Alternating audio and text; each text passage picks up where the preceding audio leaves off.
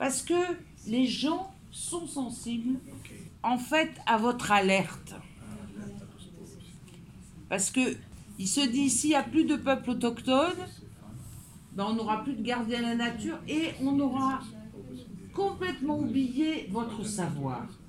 Il y a un savoir traditionnel et qui nous dépasse, nous, parce qu'on est sur un savoir rationnel.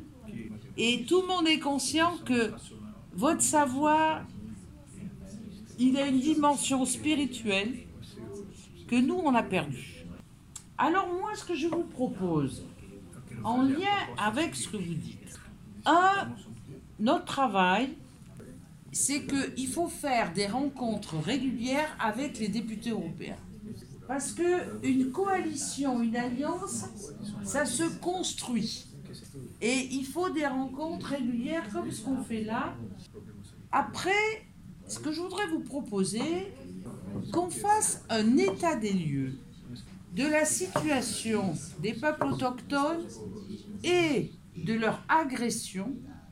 Ça peut être les incendies pour capter les terres agricoles, ça peut être des barrages, ça peut être de la déforestation quand on coupe du bois, ça peut être plein de choses.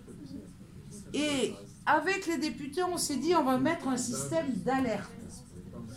C'est-à-dire que si jamais vous nous appelez en disant attention, il y a des gens qui veulent détruire les sites sacrés, et c'est une très bonne idée, les sites sacrés.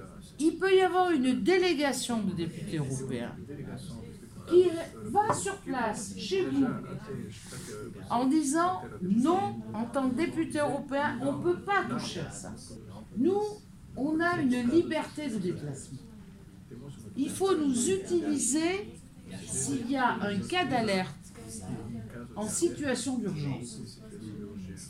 Et là, je m'engage à venir, mais pour dire non. Et en même temps, on peut lancer, si vous voulez, une cartographie des sites protégés pour qu'il y ait une législation spécifique sur les sites protégés.